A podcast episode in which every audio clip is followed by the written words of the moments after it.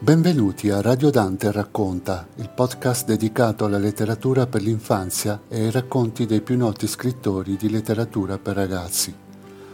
Potete ascoltare le nostre trasmissioni su tutte le piattaforme di streaming audio e collegandovi al sito internet radiodante.org.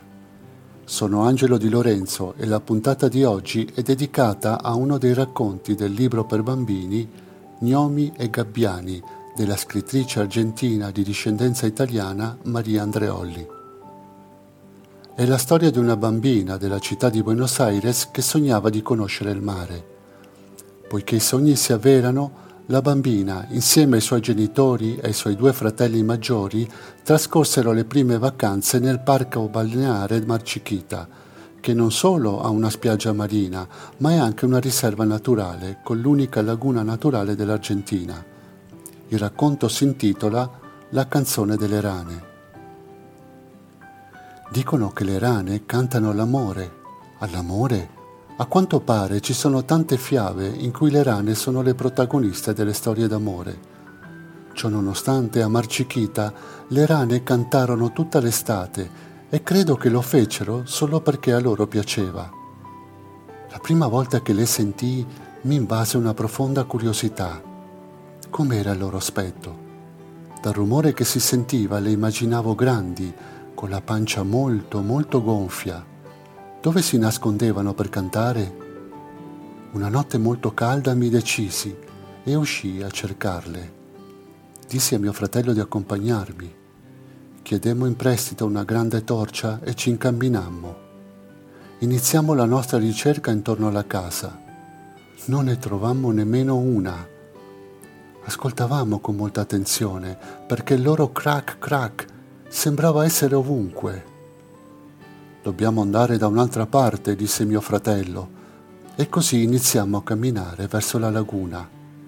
Il gracidare delle rane si mescolava al rumore di alcuni stormi di gabbiani che si spostavano dal mare alla laguna.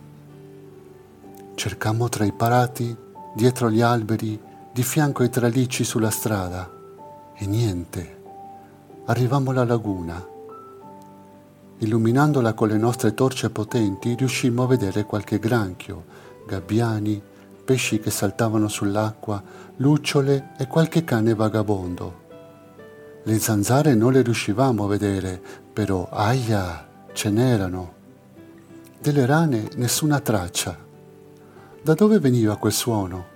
Sembrava come se le rane stessero volando però, per quanto mi risulta, loro saltano, non volano. Decisi di chiudere gli occhi e concentrarmi sul suono più forte, quello che assomigliava alle grida di mio padre quando arrabbiato. Poi il loro canto ci portò verso un angolo dove c'era una casa con uno stagno illuminato. Il crack crack era quasi assordante. Sembrava che ci fossero milioni di rane cantando, così forte che la loro pancia sembrava sarebbe esplosa. Il proprietario non c'era, quindi ci affacciammo piano piano al recinto. Non riuscimmo a vedere nemmeno una rana. C'era il rumore, ma le rane... Mio fratello accese la sua torcia e iniziò a illuminare lo stagno. Sorpresa! Sulla riva dello stagno, sulle rocce, tra le foglie delle piante, sugli alberi, eccole! Erano minuscole, ma mentre cantavano gonfiavano la pancia così tanto che le loro dimensioni raddoppiavano. Che bello! Talmente piccole eppure in grado di fare così tanto rumore. Era difficile da credere. Appena spegnemmo le torce, riuscimmo a vedere la luna che si specchiava sullo stagno. Chissà, forse cantano la luna? Forse le rane si sono innamorate della luna e cantano così forte per farsi sentire da lei. Tornammo a casa contenti, cercando di ricordare di che colore fossero, il modo in cui stavano ferme quando le illuminavamo, come si muovevano e si nascondevano. Non appena arrivammo, papà ci raccontò che le piccole rane vanno ovunque ci sia dell'acqua, sia negli stagni che nelle pozzanghere ci disse anche che di notte si avvicinano le lampade perché loro mangiano insetti e siccome gli insetti sono attratti dalla luce, ne approfittano. si arrampicano sulle pareti fino ad arrivare vicino alle lampade e zac, si fanno uno spuntino. Quella notte, così come tutte le altre delle mie vacanze al mare, mi addormentai in compagnia del canto delle rane, immaginando che forse un giorno la luna avrebbe regalato loro un sorriso.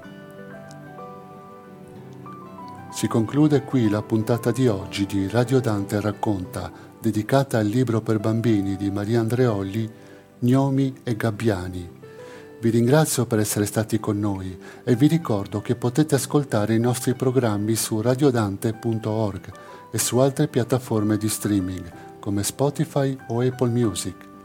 Potete contattarci per commenti, collaborazioni o novità all'indirizzo team-chiocciola radiodante.org o redazione chiocciola radiodante.org e non dimenticate di seguirci sulla nostra pagina Facebook Radio Dante. Arrivederci, alla prossima volta.